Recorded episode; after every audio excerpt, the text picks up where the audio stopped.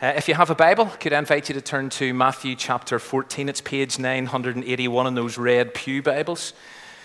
And in a moment, we're going to read verses 22 to uh, probably 33, where Peter walks on the water, at least temporarily.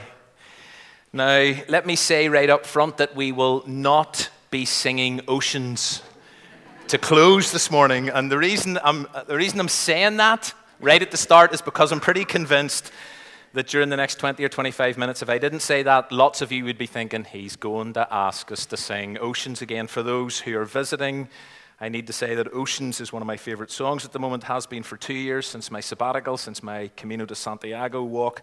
But I don't want to be accused of singing it all the time, because I did ask for it to be sung two weeks ago, okay? So forget Oceans. Great. Ah, oh, he's brilliant. Thank you. No, let's, no, let's. The other thing, the other thing I want to do before we read is this. I wonder if I asked you to raise your hand, and I'm not actually asking you to do this, I'm just wondering. If I asked you to raise your hand if you've never had any doubts, if you've never doubted as a Christian or wrestled with doubts. I wonder how many, if any, hands would raise. Is doubt free Christianity even possible or desirable? Is it okay to doubt? I think we sang a, a line this morning faith clothed with certainty. Is it okay to doubt? Or is it dangerous? Is doubt a sign of weakness? Or is it an opportunity for growth? Is doubt the opposite of faith? Or is doubt an element of faith? Should followers of Jesus deny doubt, or should they admit that discipleship regularly involves a combination of faith and doubt? The, the reason I'm, I'm kind of starting with these sort of questions is because, as part of the uh, very familiar story that we're going to read, Peter doubts. And Jesus asks him, Why did he do that?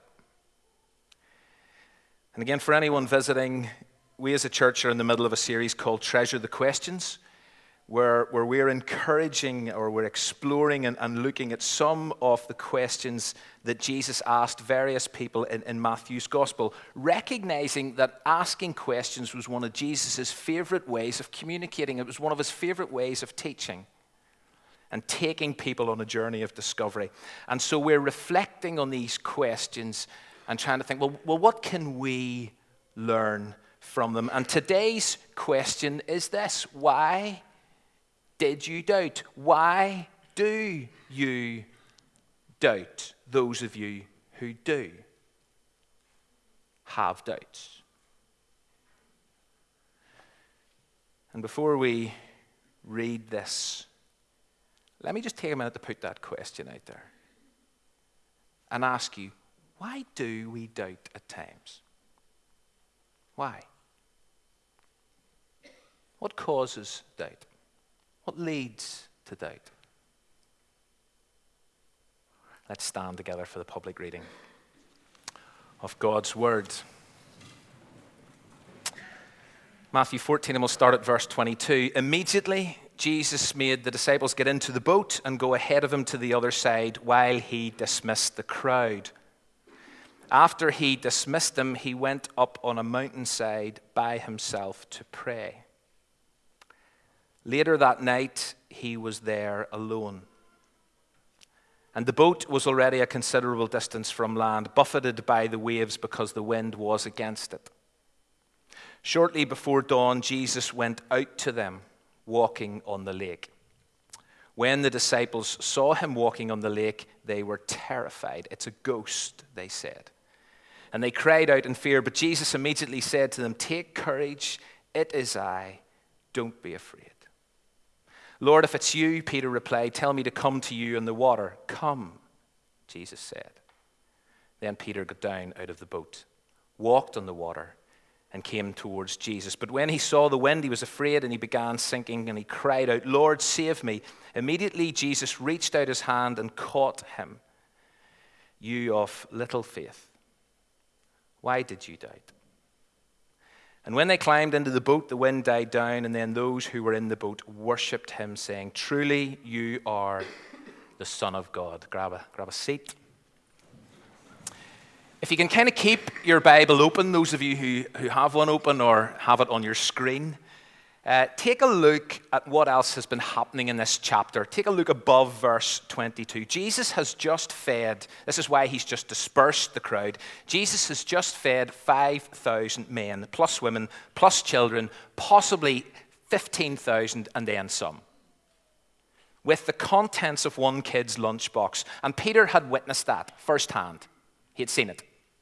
He had been there. He also helped to collect 12 basketfuls of leftovers. So, why did Peter doubt? Why did Peter doubt Jesus so soon afterwards, given what he had just seen with his own eyes? Like if I had been there, if I had saw what had happened with five fish and two loaves, then that would be it, wouldn't it? Doubts forever dispelled? Apparently not, if Peter is anything to go by. But let's also note what's happening or what had happened at the beginning of this chapter. Look above again. Jesus' cousin has been cruelly and tragically beheaded. John the Baptist, that kind of arresting figure, the forerunner of Jesus, the one who prepared the way, has been murdered. And word has reached Jesus, and you would assume his disciples, that John's dead. Not everything goes the way we want it to go. You see, Jesus fixes and he feeds certain people. But he doesn't sort out every situation or intervene every time we expect or would like him to. And therefore, I wonder if that was part of Peter's doubt whenever he started to sink. I, I know you can do this, Jesus. I know you are able, but at this particular moment, as I feel like I'm going under, and given what happened to your cousin, I have my doubts here. And following on from that, in light, if you were here a few weeks ago, in light of what happened in Matthew chapter 8, where Jesus had previously demonstrated his authority over the sea and over the wind and over the waves, where it seemed that Jesus could dictate their behavior by his words, surely this incident, this situation in Matthew 14, wasn't that radically different. And therefore, Peter shouldn't have doubted Jesus for a second, given what he'd already experienced. And yet it seems he did. Let's look at this a bit closer. Because you see, there's more going on in these verses than just the issue of doubt that I think deserves a few comments. The first thing I want you to, to notice is the place where we initially find Jesus. It's the place of solitude and prayer. And I know I've drawn attention to this many, many times, but I don't apologize for drawing attention to it again because that discipline, that pattern, that rhythm of engagement with people and then withdrawal to be with his Father, that is a striking feature of Jesus' life and Jesus' routine. Jesus spent time alone with God on a regular basis in that quiet place where he rested, where he talked, where he dialogued, where he listened. After he did certain things, before he did other things. And his example in this and his associated instructions to us regarding this practice should never, never be overlooked or forgotten. If Jesus, God incarnate, needed this holy habit, then so do we. Please don't neglect the place of solitude and prayer. When was the last time you were there? In that place, alone, in dialogue with your Father. And maybe especially when you're feeling tired and when you're feeling low. Because remember, Jesus has been surrounded by people. Jesus has been giving out. Jesus has been feeding. Jesus is grieving the loss of his cousin. And so he stops and he retreats and he heads up a mountainside to pray. If you've lost or if you're losing that discipline and habit, please can I urge you to revisit that place this week? As Jesus enjoys some silence and solitude, there's a very different scene developing on the lake below him, about a couple of miles from shore. The boat with his disciples on board, and he had sent them out on this boat. There's probably something I should be saying about that, but I'm not going to. But, but Jesus had sent them out there. But this little boat begins to be battered by the waves because it says the wind is turned against it. The word that, that I read from the translation I read from is buffeted. Don't particularly like that word. But anyway, it's a, it's a word. Uh, buffeted. But you know what it literally means? It literally means tormented. And there is a hint, or more than a hint, that this swell, this storm, this situation involves a certain degree of demonic hostility. There's a kind of occultic element going on here. And if you were here three weeks ago and we talked about the storm in Matthew 8, I made a similar reference to that. But there's something happening here. It's more, maybe, than just a natural storm. But what is interesting this time around because remember, it can't have been that long since the Matthew 8 incident. But what's interesting this time around is there is no sense, at least at this stage, of the disciples being scared or overly anxious. There's, there's no mention of it in the text that the disciples are scared by the storm. Jesus, remember, isn't even in the boat this time, asleep or awake.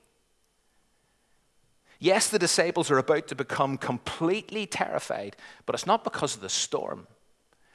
And I just wonder, and I must admit I've never thought about this before, I've never noticed this before, but I wonder is the fact that they didn't initially panic in this new storm evidence that they had learned a powerful experience from their previous storm? That the question in Matthew 8 that Jesus had asked them, they'd actually taken that question on board. Do you remember what the question was in Matthew 8? Why are you so afraid? And so this time round, they're not afraid at this point as the storm kicks off. They're not. They've learnt their lesson. And sometimes for us, whenever we've been through a storm, and Sam's right, there'll be people here this morning who have been through a storm this week. But sometimes, whenever we've been through a storm and we've encountered Jesus and we've met Jesus and we've proved Jesus in it and through it, then the next time the sea gets that little bit choppy, we react and we respond differently, don't we? The disciples don't seem to be alarmed in the storm, but Jesus still comes to them he makes his way out to them walking on the water. He, he leaves his alone time with his father and he enters into their situation. He enters into their circumstances. He enters into the storm that they are now living in, breathing in.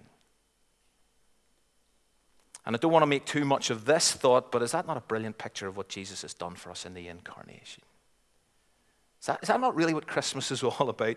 When he stepped away from his father's immediate presence and he entered our world, when he entered our mess, when he brought transformation, when he brought hope, when he came alongside, when he stepped into, when he drew close by. So we get a picture here of that. Jesus leaves his father's immediate presence and walks towards humanity. The problem is, we don't always recognize Jesus' presence. And the disciples certainly didn't. I'm not sure if any of you have ever seen a ghost or thought you have. But it's clearly based on the disciples' reaction. It, it's a frightening experience. They are convinced, this is what the text says, they are convinced that a kind of disembodied spirit of some kind is approaching them. A phantom, that, that's what the word really means, ghost, that is written here. There's a phantom coming towards us. And so they cry out. Now you see the terror and the fear kick in. But Jesus immediately speaks. And he immediately says three short sentences. And you see if you hear nothing else and you remember nothing else, and if you just want to take one thing away from this morning, please take these three short sentences away. Because here's what Jesus immediately says Take courage. It is I. Don't be afraid. And when Jesus comes to us in the storms of life, and when we're frightened, and when we're unsure, those are three of the most important, potentially comforting, hope affirming sentences ever we will hear from the lips of Jesus. And you know something? They continue to echo into our lives. And for some of you this morning, there's a sense in which this is all you need to hear. Take courage. It is I. Don't be afraid. The first is a challenge. It's definitely influenced by the second, but to start with, it's a personal challenge. Take courage, says Jesus. In other words, take heart. Courage is the quality of mind or spirit that enables a person to face difficulty, danger, and pain without fear. And for his disciples in this moment, and for some of us in the situation that we find ourselves right now, that is a big, but yet that's a crucial ask. Take courage. Face your fears. Don't let them deface you. When everything within you wants to back down or lie down, and there was some here this morning who are going through a storm, and this is all you want to do. You just want to back down. You just want to lie down. You just want to give up. You just want to pack it in. And Jesus says, Take courage, take heart, face your fears. But then, hot on its heels, is this huge assurance and comfort. It is I. In other words, Jesus is here, Jesus is present, Jesus is with. This is not a ghost, this is not a phantom, it's me, says Jesus. And apparently, whenever Jesus uses that phrase in the Gospels, it is I, it also means, it also employs, implies, it is I am. Which might sound like Brad grammar, but that's why we should literally translate it. It is I am. This is what Jesus was saying to his disciples, when which means this was a conscious echo of the divine name of Yahweh which God had shared with Moses. So when Jesus says to his disciples, It is I, it is I am, what they are hearing at some level is the assurance that none other than God Almighty is with them. And again, for some of us, as we face up to our current fears, we need to know that the great I am is with us. You're not alone. You're not alone in that hospital ward. You're not alone in your bed as you stare at the ceiling and tears come streaming down your face. You're not alone in that storm that you're going through, in that relational storm that you're going through at the moment. Take courage. It is I.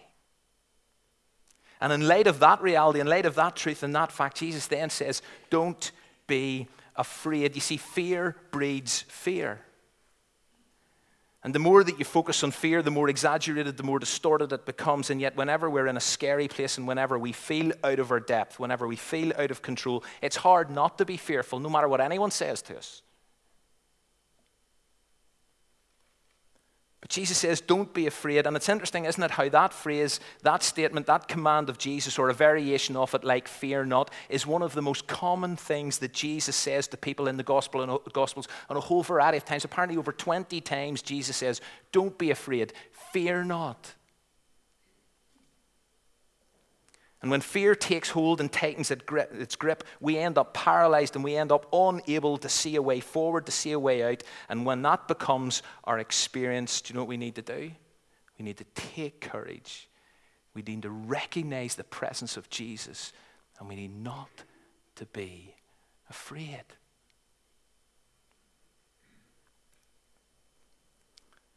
And so we go back to the story. But please, if you hear nothing else, just remember those three phrases. Because the minute Jesus says those three statements, Peter's the first to react. And I love this. Do you notice what Peter's first reaction is? Lord, if it's you. Did you get that? Lord, if it's you, which kind of sounds like he's still not sure. And maybe sometimes, despite what we hear, despite what we even see, we still find it difficult to accept that Jesus is here.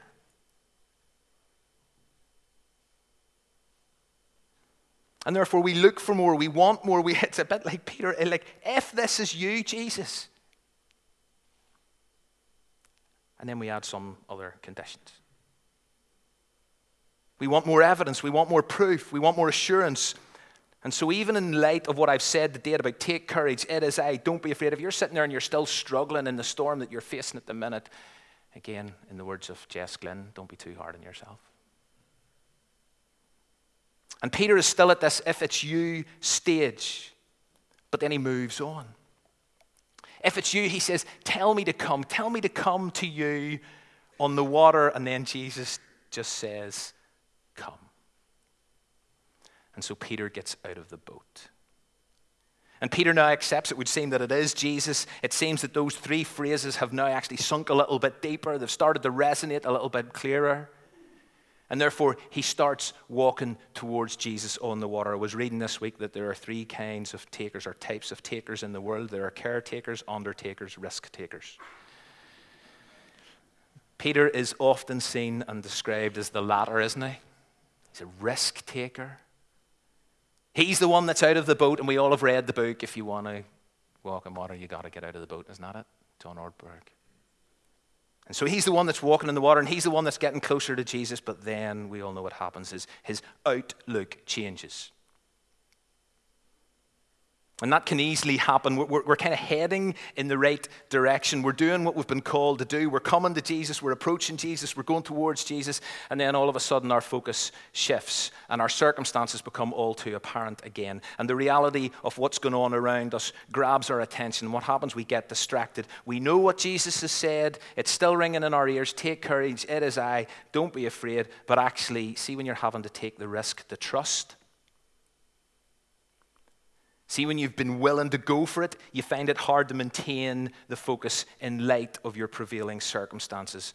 And so we see the wind, as Peter did. And we start to get afraid. You don't see wind, but you feel it. And you feel its effects, and at times, how we feel determines whether we stay focused or not. Peter felt the wind, he saw its effects. And although Jesus was still there, do you know what happened? Although Jesus was absolutely right in front of him, he hadn't moved anywhere, hadn't gone anywhere, he's still approaching him. Peter started to get scared and sink. And for some of us, that is where we find ourselves this morning. And Jesus is there. He's in our lives. He hasn't abandoned us, and we haven't abandoned him. But trusting him and staying focused on Him in the midst of our current storm is so hard.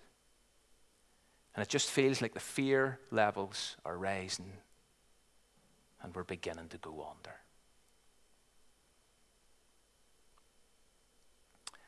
And so Peter does what we absolutely need to do. And this is what I, I mean, if you're here this please will you do this? He cries out. He just cries out. He cries out, Lord. It's the second time he's addressed Jesus as Lord. It's a recognition, look, Jesus, you're still in control.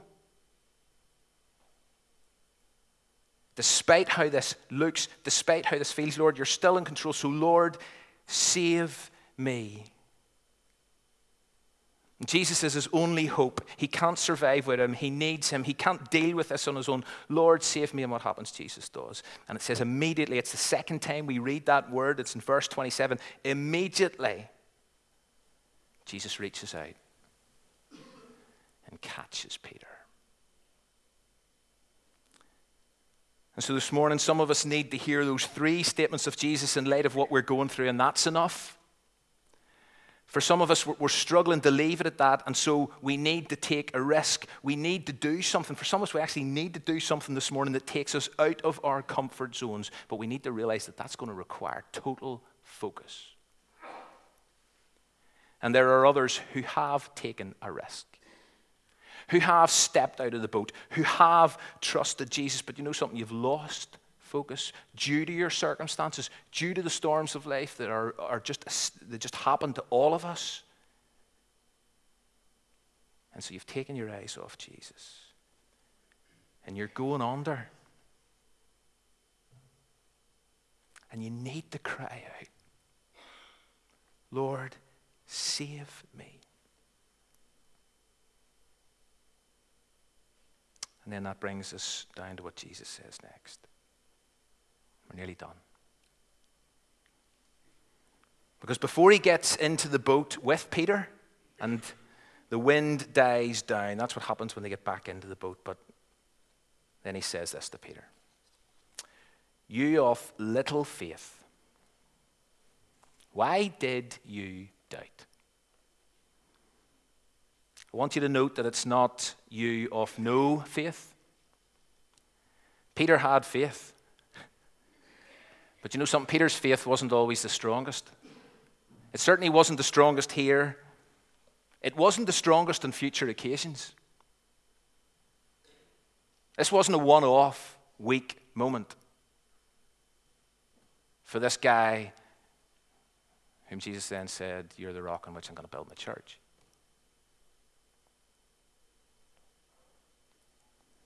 Peter's faith wavered at times. And Jesus needed to call him in that, and Jesus needed to challenge him in that, not to put Peter down, not to make him feel like a failure, but to encourage him, to drive him deeper into his faith as he continued working in his life. And why did you doubt? It's a rhetorical question, or it seems to be. There's no answer given on Peter's part, and maybe there didn't need to be. Why? Because I want to suggest to you that maybe Jesus knew that his followers were regularly going to experience a combination of faith and doubt. And it's not necessarily a sign of weakness to doubt, it's a sign of honesty. It's a sign that you're wrestling with your faith in Jesus, which constantly is being stretched through the storms of life. It's constantly being stretched through the needing to take risks, through the needing to step out of the boat, and that's hard. And so you begin to doubt is Jesus, am I going to be able to walk in this water?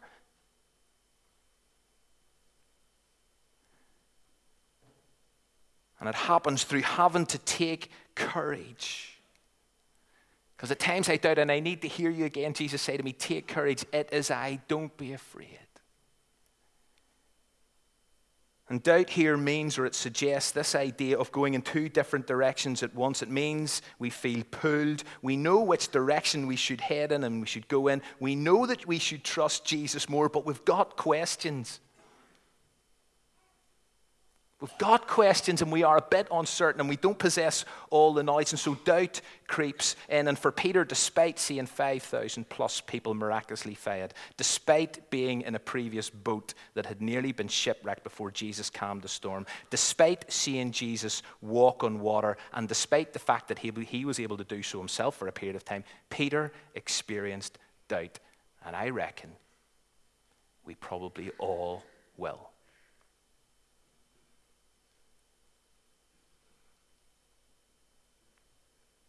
And although Jesus kept and keeps proving himself to be trustworthy, there may be times when doubt kicks in, and I'm not sure we can avoid that reality, especially whenever we get that sinking feeling and the storms are all too real. But you know what is essential, and please hear me on this. As we reflect, as I've no doubt Peter did, I've no doubt, uh, as I am sure Peter did, as we reflect, as I'm sure Peter did on that question, why did you doubt? We have got to make sure that, like the disciples in verse 32, have a look at this. We maintain an attitude of worship and surrender. reverence and confession as we acknowledge do you know something, Jesus? Truly, you are the Son of God. That's That way we maintain focus. That way we keep our eyes above the waves. That way we don't stay there too long.